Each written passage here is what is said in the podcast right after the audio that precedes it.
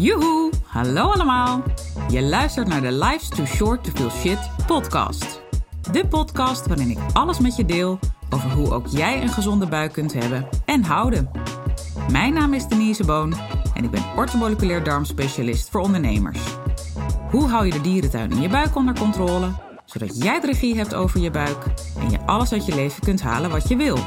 Zoals knallen met je business, met energie voor 10. Ik neem je mee op reis, want let's face it, life's too short to feel shit. Alright toppers, het moment is aangebroken voor de drieluik van de hormonen. Aflevering 33, as we speak, maar dus ook 34 en 35 staan helemaal in het teken van hormonen. Welkom, leuk dat je luistert trouwens. Ik heb hier zoveel vragen over gekregen van jullie, dus heel veel dank daarvoor. Op verschillende manieren, via Insta DM, uh, mailtjes zelfs ook. was ook heel leuk. En elke keer kwamen de hormonen weer terug. En ik heb al een paar keer eerder in andere afleveringen aangegeven dat er drie hormoonassen zijn. En dat er ook echt een hiërarchie onderling is. Uh, en daarom bleek het me heel leuk om nu een drieluik op te nemen. Dus buckle up, get ready for action, want we gaan gas geven. En dat doen we doordat we beginnen met de bijnieras. Maar ik ga niet meteen de diepte in over de bijnieren. Hè. De, uh, met tot de stresshormonen, om maar even zo te noemen. Um, eerst even een hele korte introductie wat hormonen zijn. En waar ze zoal op van invloed zijn in het lichaam. Want eigenlijk is het één grote uitwisseling daarbinnen uh, tussen verschillende systemen. Je spijsvertering, hormonen, neurotransmitters. Nou, dan pak ik ze echt even op de hoofdmoot. Uh, het zit natuurlijk veel complexer in elkaar, maar uh, dat grijpt allemaal op elkaar in en heeft dus letterlijk ook een wisselwerking met elkaar. Dus hoe goed het met het ene systeem gaat, is dus ook van invloed op de andere systemen. En uh, nou ja, dat merk je ook aan waar de hormonen op van invloed zijn. Dat zal ik zo met je delen. Dat lijstje is trouwens niet uh, onuitputtelijk. Dus uh, ik ben zeker ook een paar dingen vergeten. Maar ik doe heel veel dingen uit mijn blote kopie. En het gaat mij erom om de belangrijkste dingen die ik met je wil delen uh, aan te geven. En niet om een soort volledigheidsoefening te doen. Dus dan weet je dat vast. even een stukje focus op de belangrijkste punten. Nou, wat zijn hormonen? Hormonen zijn niets anders dan signaalstoffen. Dus ze hebben iets aan te geven, een, een, een beweging in gang te zetten. Dat is ook letterlijk de vertaling van, uh, van ik geloof, hormeo, als ik me niet vergis. Ik ben niet heel erg uh, in de Griekse en Latijn, uh, ta Latijnse talen onder, onderlegd. Maar als ik me goed herinner, dan ja, betekent dat zoiets als in beweging zetten. En dat is ook wat zo'n signaalstof, zo'n hormoon, doet. Het wordt getransporteerd voornamelijk via bloed om uh, een orgaan in actie te zetten, of hè, in ieder geval in beweging te zetten om bijvoorbeeld een ander uh, hormoon aan te maken, of om een letterlijk een beweging in gang te zetten met je spieren. Uh, kan van alles zijn. Je spijsvertering heeft het dus ook invloed op. Dus sowieso is het een signaalstof die een beweging in gang wil zetten. That's basically it. En hormonen worden in principe gemaakt vanuit vetten, vanuit cholesterol. Daar hebben we het ook eerder al een keer over gehad. Daarom ben ik ook groot voorstander van uh, juist wel blijven eten van vetten. Ook al zijn we met z'n allen een beetje bang gemaakt in de media. En als je nu uh, Google opent en uh, nou ja, je toetst een en ander in, dan hè, vetten zouden allemaal de boosdoeners zijn. En natuurlijk, je hebt onderscheid tussen, ik noem maar even, slecht vet en goed vet. Maar, uh, en ook verzadigd vetzuren en onverzadigde vetzuren. Uh, zijn trouwens heel veel soorten slechte vetten hoor. Geoxideerde vetten zijn ook gewoon vreselijk. Maar goed, nogmaals, we gaan daar even niet helemaal de diepte op in. Ik hou het even op de hoofdmoot. Um, maar hormonen worden gemaakt vanuit vetten. Maar het interessante is dat je zowel in vet als in water oplosbare hormonen hebt. Daar gaan we ook niet verder de diepte op in. Verderweg de meeste zijn in vet oplosbare hormonen. En dat is even de belangrijkste om te onthouden voor nu. En dus ook lekker vet te blijven eten. Roomboter ben ik bijvoorbeeld een enorme fan van. En ja, daar zitten ook verzadigde vetzuren in, maar die heb je ook gewoon heel hard nodig. Uh, maar het moet in balans zijn met de onverzadigde vetzuren. En daar gaat het vaak mis. Net zoals omega 3. Je hebt omega 3, 6 en 9 nodig. Ehm, de meeste van ons hebben veel te veel omega-6 vetzuren in ons lijf. Veel te weinig omega-3 en omega-9. Uh, zorg je ervoor dat je dat wat meer binnenkrijgt, die 3 en 9, en wat minder van die 6. En ja, dat kan trouwens best lang duren hoor, voordat je dat meer in balans hebt, maar toch, dan kan je dat ook weer beter balanceren. Uh, omega-3 vetzuren zijn natuurlijk vooral bekend van vette vis, maar ook van algen. Uh, de omega-6 meer de, de, de pinda's, de arachideolie, zonnebloemolie. Uh, en de omega-9, de olijfolie, even heel grosso modo. En in noten zitten ook vetten. En nou, daar kunnen we ook eindeloos over doorgaan. Maar goed, ik ga dus ook hierover niet heel erg de diepte in. Want ik moet echt even een stukje focus houden. Dat doen we dan ook. Maar zo werkt het dus ook met uh, de balans verzadigde en onverzadigde vetzuren. Um, dus zorg ervoor dat je beide binnenkrijgt. Nou, roomboter heb ik al even genoemd, maar ook kokosolie is echt een super mooie combi van beide, van verzadigde en onverzadigde vetzuren. Um, en dat zit ook nog wat complexer in elkaar. Uh, kokosolie heeft heel veel gezondheidsvoordelen. Er zit ook caprielzuur in. Nou, dat opent onder andere de celwand van gisten.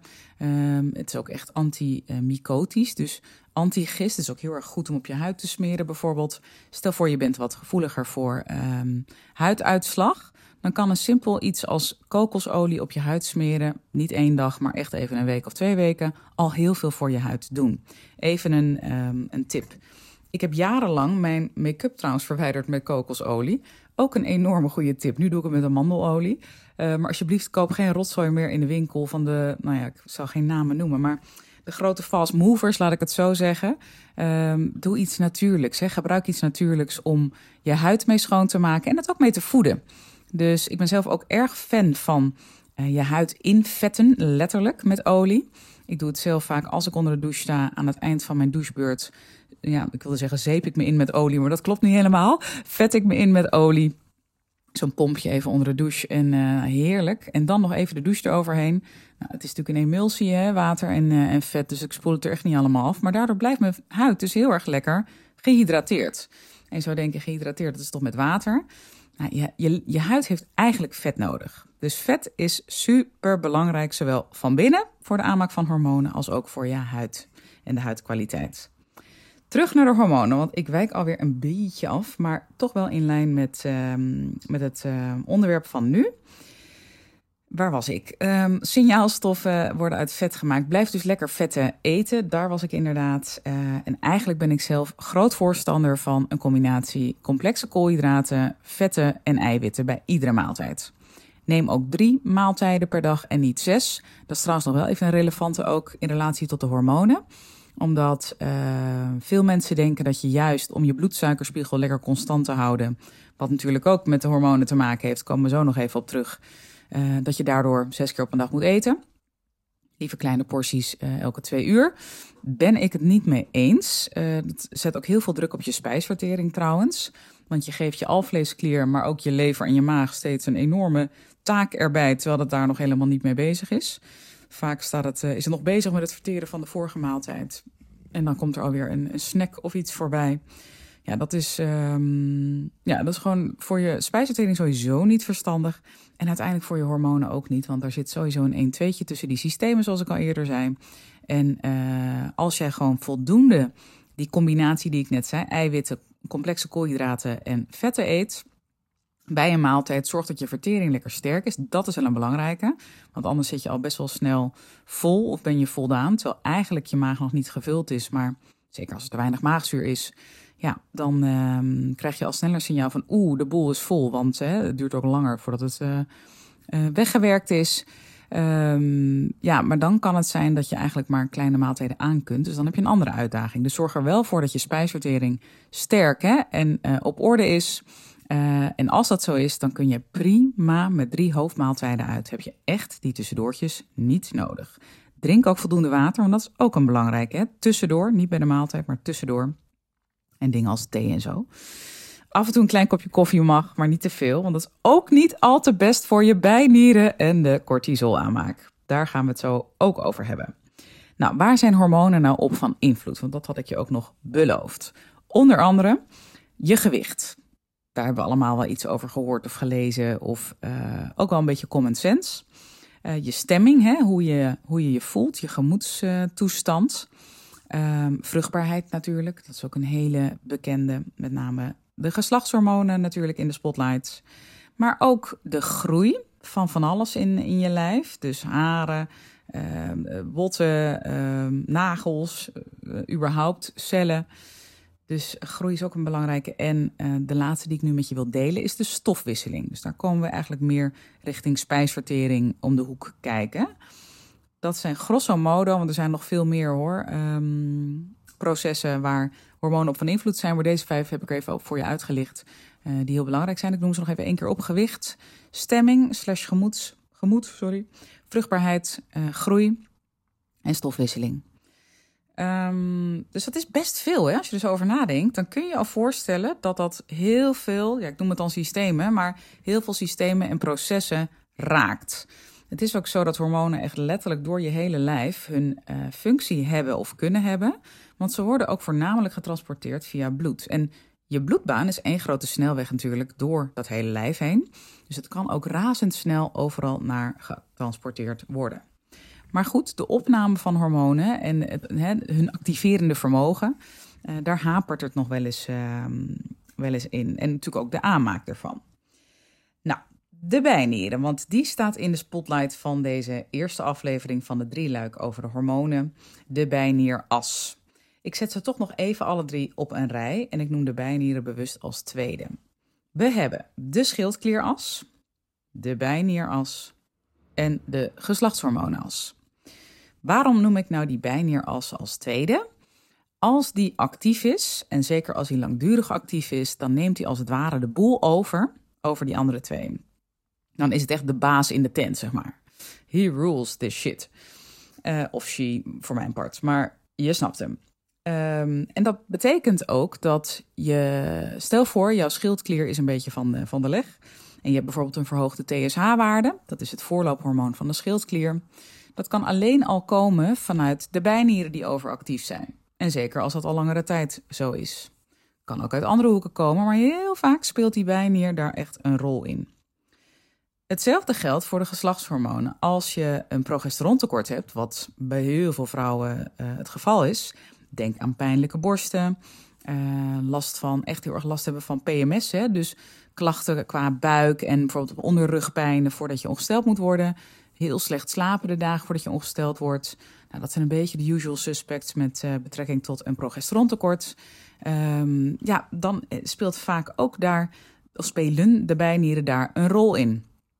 Want als jij, uh, als die heel erg actief zijn, langdurig, dan ja, vindt er ook minder aanmaak van uh, de geslachtshormonen plaats. En dat heeft onder andere te maken met het, noem maar even het moederhormoon DHEA. Dat is de, zeg maar, het feedback-systeem van cortisol. En dat speelt weer een hele belangrijke rol bij de aanmaak van de geslachtshormonen. Maar goed, dat komt in deel 3, want dan gaan we het hebben over de geslachtshormonen. Dus bear with me. We doen vandaag de bijnieren. De volgende keer, de volgende aflevering 34, de schildklier. En in aflevering 35 de geslachtshormonen. Dus luister ze allemaal. Dan uh, ben jij hier ook helemaal van op de hoogte. In ieder geval van wat ik met je wil delen hierover. Nu weer terug over die bij, op die bijnieren. Ik heb ze dus bewust als tweede genoemd, maar ik behandel ze gek genoeg als eerste. Omdat ze dus echt letterlijk de tent kunnen overnemen op het gebied van de hormonen. En de hiërarchie onderling.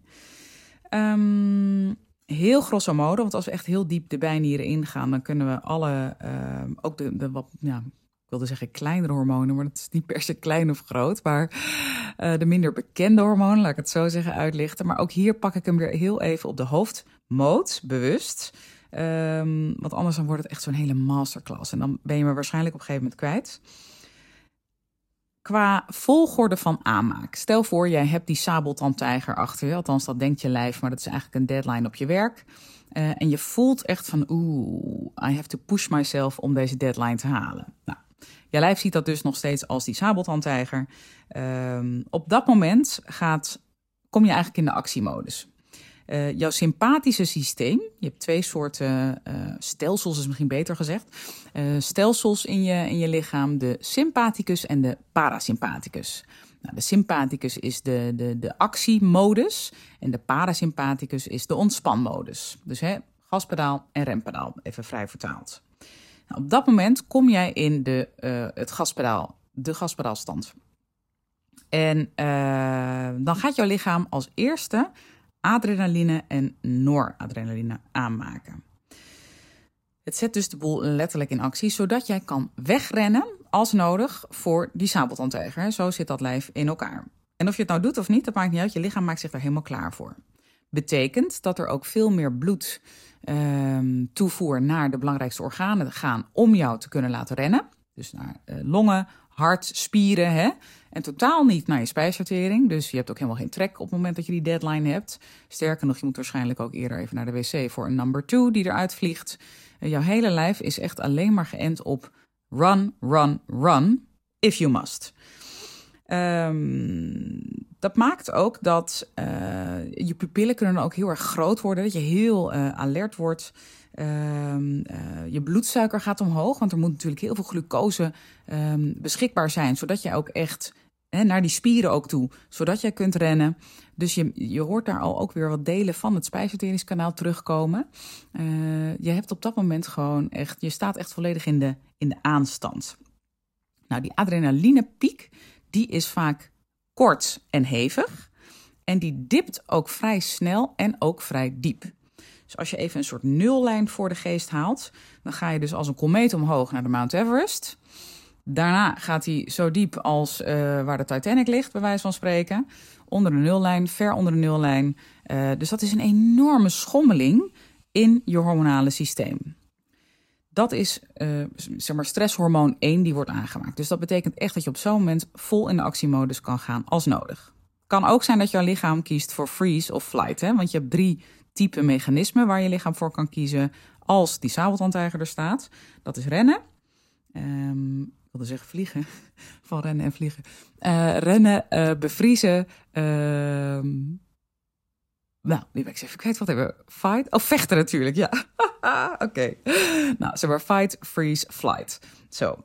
Uh, dus, en dat is per persoon verschillend wat het dan gaat doen. Maar goed, de boel wordt dus wel behoorlijk op, um, uh, op gang gezet. En, en zo ingesteld dat je kunt rennen als nodig. Of dus kunt vechten. Daar heb je natuurlijk ook al die uh, resources voor nodig, wat we net noemden. Het tweede hormoon wat na adrenaline en noradrenaline wordt aangemaakt is cortisol.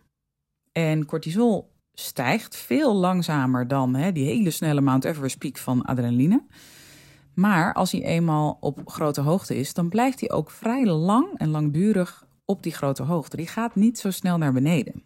Daar komt ook best wat bij kijken om hem naar beneden te krijgen. Daar is onder andere het, uh, de tegenhanger van cortisol, namelijk DHEA, die ik net al even noemde voor nodig, feedbacksysteem. Het lichaam zit zo wonderlijk in elkaar, ik raak er niet over uitgesproken. Er zijn, er heel veel feedbacksystemen in het lichaam. Dus waar er iets wordt aangemaakt, zoals hormonen, moet het ook weer worden afgebroken, want anders blijf je constant, in dit geval in een opperste staat van paraatheid, put je lichaam nogal uit. Uh, dat is niet de bedoeling. Dus ook hier heeft de natuur mooi over nagedacht en supergoed ingeregeld. Um, dus die DHEA speelt daar een hele belangrijke rol bij. Maar ook je lever. Om maar even twee hoofdrolspelers te noemen. Kom ik weer met mijn lever. I love the liver. En bij heel veel mensen um, vindt die afbraak van cortisol niet goed plaats. Ofwel omdat DHEA niet genoeg wordt aangemaakt, of te langdurig hoog is geweest, omdat je al hele lange tijd een hoge cortisolpiek hebt. En jouw lichaam blijft maar die DHEA aanmaken hè, in de hoop om die cortisol naar beneden te krijgen. Maar als dat niet lukt, ja, dan is het toch een soort vechten tegen de bierkaai. Dus dan raakt hij op een gegeven moment uitgeput, die DHEA, en dan gaat hij op zijn gat liggen. Nou, dan heb je dus ook al meteen een uitdaging op het geslachtshormonenvlak, waar we het over, even kijken hoor, in aflevering 35 uh, over gaan hebben. Aflevering 3 van deze drieluik. Uh, want vanuit die DHEA onder andere worden uh, geslachtshormonen aangemaakt. Klein cliffhangertje. Maar die lever speelt dus ook een hele belangrijke rol hierin. Dus als jouw lever onvoldoende resources, hè, vitamines, mineralen heeft om alle uh, processen die het moet afbreken, alle stoffen die het moet afbreken, um, te kunnen afbreken. En dat is een hele complexe mix aan vitamines en mineralen. En gaat ook nog eens een keer in verschillende fases. Nou, je hebt de methyleringsfunctie van de lever, je hebt de citroenzuurcyclus. Ook daar nu geen masterclass over. Maar um, een van de belangrijke taken van jouw lever is om hormonen af te breken die niet meer nodig zijn voor het lichaam, waaronder cortisol. Dus als jij te weinig van die vitamines en mineralen tot je beschikking hebt voor die lever om dat werk te doen, kan ook aan de opname. Het kan liggen aan dat er heel veel processen in je lichaam zijn die extra resources op dat vlak verlangen en dus ook opsoeperen. Ja, dan blijft er dus daarvoor niets of veel minder over. En kan jouw lichaam dus ook die cortisol niet goed afbreken. Want daar hebben we het nu over. Lang verhaal kort, in beide gevallen heb je dus langere tijd een hogere cortisolpiek. En daar heeft jouw lichaam onder te lijden. Niet alleen de bijnieren zelf, want die blijven continu overactief. Je gaat natuurlijk ook merken aan dat je heel erg opgejaagd blijft voelen. Dat je niet goed kan ontspannen, hè? want je sympathicus is nog steeds actief, niet je parasympathicus. Die vindt het heel lastig om geactiveerd te worden. Dus slapen, ja, dat is ook eventjes een stuk minder. En dat kan dus ook echt heel lang aanhouden. Het punt is, uh, we hebben vaak als wij onder stress staan veel zin in slechte voedingsmiddelen, noem ik het maar even. Dus hè, de, de pees, de patatpizza's, pasta's, um, maar ook uh, een glaasje alcohol, even die scherpe randjes van de dag afhalen, suiker. Uh, even die Haribo mix hoorde ik laatst iemand zeggen. Toen moest ik erg lachen, want die had het over de Haribo Fantasy mix. Nou, ik wist niet dat het bestond.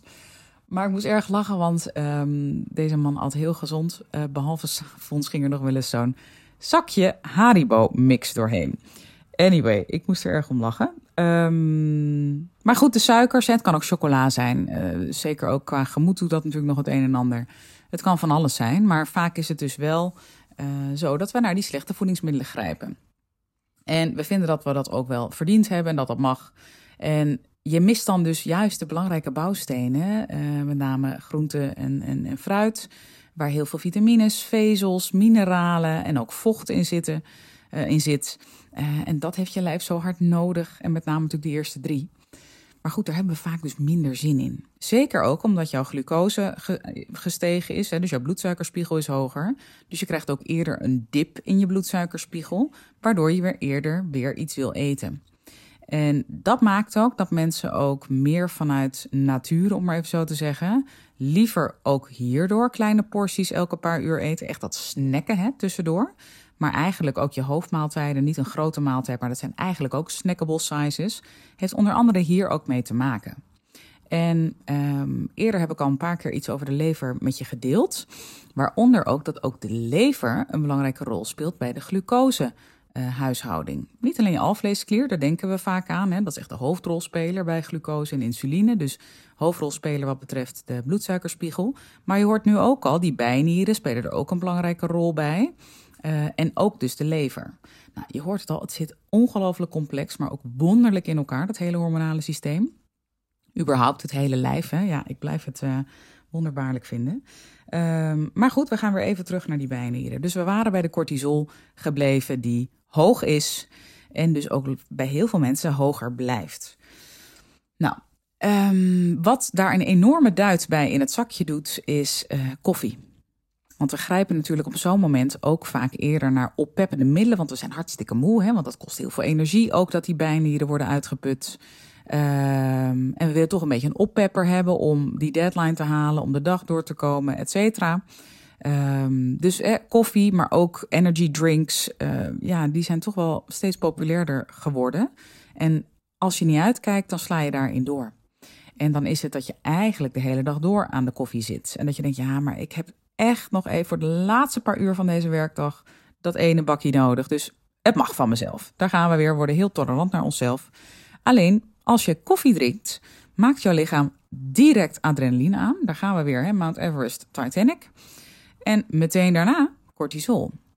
En daar hebben we, we hebben ook trouwens een stukje geluk wat we dan ervaren als we koffie drinken. Want bij de aanmaak van adrenaline wordt er ook meteen dopamine aangemaakt. Heel veel mensen hebben een dopamine tekort.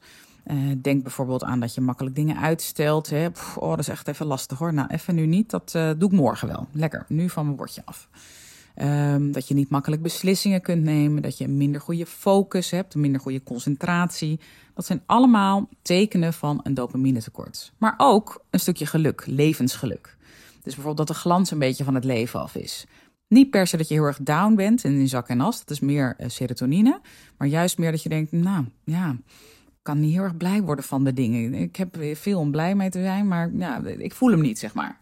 Nou, dat is ook dopamine uh, wat dat betreft. En zo'n kopje koffie doet dus instant, krijg jij zo'n dopamine kick. Net zoals wanneer jij een to-do-lijst hebt en je streept een to-do uh, af. Och man, dat vind je dopamine zo fijn. Heerlijk, we hebben weer iets afgevinkt. Joehoe, dopamine gaat weer omhoog. Werkt hetzelfde, maar goed, daar heb je wat minder last van qua lijf dan van die koffie. Ik ben zelf trouwens een enorme koffieliefhebber. Dat heb je misschien al uh, door als je mij niet gevolgd op, op, op Insta. Uh, maar goed, voor mij is het ook een valkuil. Niet om wakker te blijven, omdat ik het zo lekker vind. Omdat het dus zo'n enorme disruptor van je cortisolspiegel... en vooral dus je hormoonspiegel in general kan zijn. Dus één, twee bakjes per dag, prima. Maar doe het in de ochtend. Neem het in de ochtend niet op nuchtere maag hoor. Maar ik bedoel meer een uurtje na je ontbijt neem je lekker het eerste bakkie.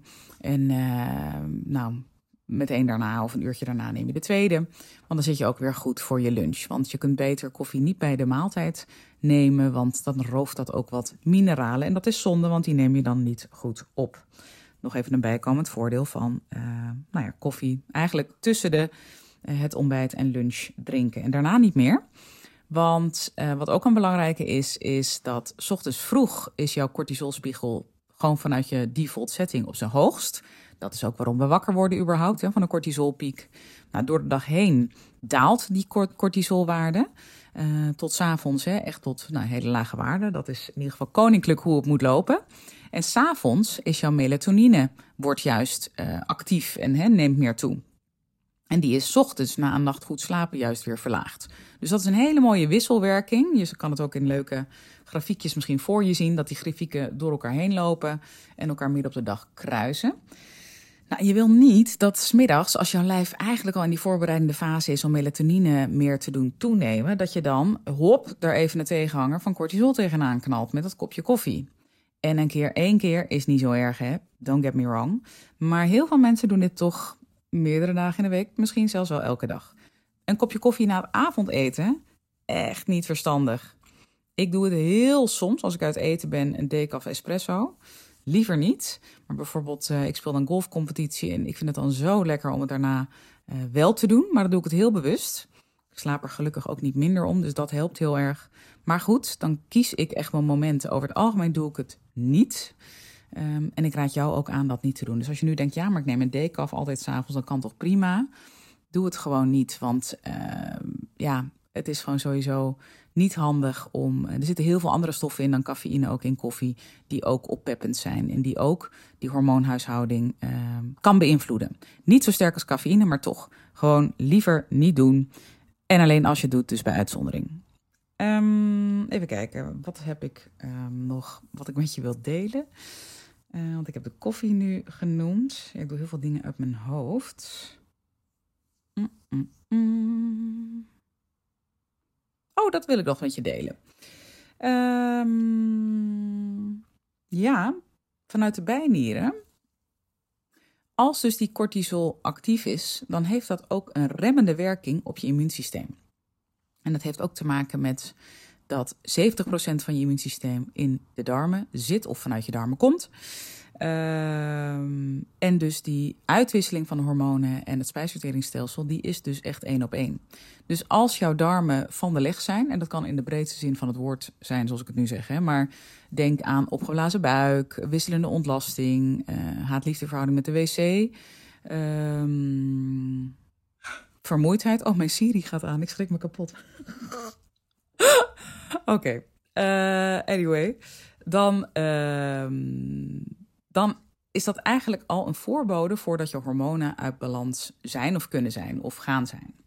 Want daar zit dus zo'n één op één uitwisseling tussen die twee. Dat uh, hangt er ook vanaf namelijk, als jouw darmen niet helemaal op orde zijn, dan neem jij vaak ook voedingsstoffen minder goed op. Of er zijn allemaal processen gaande in die darmen, waardoor dat extra voedingsstoffen uh, kost, hè, dat ze worden opgesoupeerd, waar we het net even over hadden.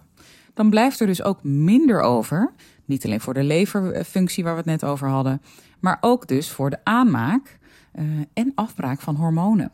Heel erg in het kort hoor is dit. Maar dat is alleen al op die manier hoe de uitwisseling tussen die twee, twee systemen, hè, dus je immuunsysteem vanuit je darmen, hè, dat spijsverteringsstelsel en het hormonale stelsel werken. Dus het heeft ook echt een hogere cortisolwaarde, zeker als het langere tijd is, heeft echt een remmende werking op je immuunsysteem. Ehm, ja, dat is denk ik wel waar ik het bij wil laten. Ik ben vast nog wat vergeten, maar nu ga ik anders graven. En dat is niet de bedoeling. Ik zie trouwens al dat ik al bijna een half uur aan het kletsen ben. Nou, dat is uh, ook wel even lang genoeg. Dit is deel 1 van de drieluik van de hormonen met de bijnieren in de hoofdrol. Ik ben heel benieuwd hoe je het vond. Leuk als je me laat weten. Um, mag via Insta, mag gewoon via mijn site een mailtje of een berichtje. Wat je ook wil. Als je het via Spotify doet, dat komt niet bij mij. Dus dat is niet handig. Dat had laatst iemand gedaan. Uh, en als je de um, podcast wil delen, ben ik je ook altijd heel erg dankbaar. Dus please do. Ik maak in de volgende aflevering de winnaar bekend van het maandmenu. Want we hebben weer een winnaar. Uh, iemand die uh, heel enthousiast was over mijn podcast en dat met me deelde. En dat vind ik heel erg fijn. Dus je maakt niet alleen maar kans op het maandmenu als je het deelt met anderen, de podcast. Maar ook als je mij laat weten wat je ervan vindt. En of als je een leuk onderwerp weet voor een volgende aflevering. Want ik doe dit, ik wilde zeggen voor jullie, maar ook een beetje voor mezelf. Omdat ik het gewoon heel leuk vind om te doen. Maar ik doe het vooral voor jullie, slash voor jou. Eh, omdat ik jou weer een stukje verder wil helpen qua kennis. Eh, waar jij weer eh, een volgende stap kan zetten in de upgrade van je gezondheid. Dus leuk als je me daarbij helpt, want daar help je ook jezelf mee. Ik ga nu echt afronden. Ehm, en tot de volgende. Dag, dag. Toppers, bedankt voor het luisteren. Leuk dat je er weer was. Smaakt dit naar meer? Abonneer je dan even op mijn podcast. Zo zorg je ervoor dat je geen enkele updates mist en dat jij volledig up-to-date bent over hoe jij je buik gezond houdt with fun and ease. En als mijn afleveringen waardevol voor je zijn, laat hem dan even weten. Vind ik leuk. Je maakt me het meest blij met een korte review via iTunes of Spotify. Alleen het aantal sterren aangeven dat jij de podcast waard vindt is voldoende. Je kunt me ook taggen via Instagram. Bijvoorbeeld door een screenshot te maken van de aflevering en die via je verhalen te delen. Met beide dingen, zowel de rating als de screenshot van de aflevering, maak jij kans op een histamine maandmenu kookboek te waarde van 97 euro. De winnaar maken we bekend in de eerste podcast van de maand. Tot de volgende keer!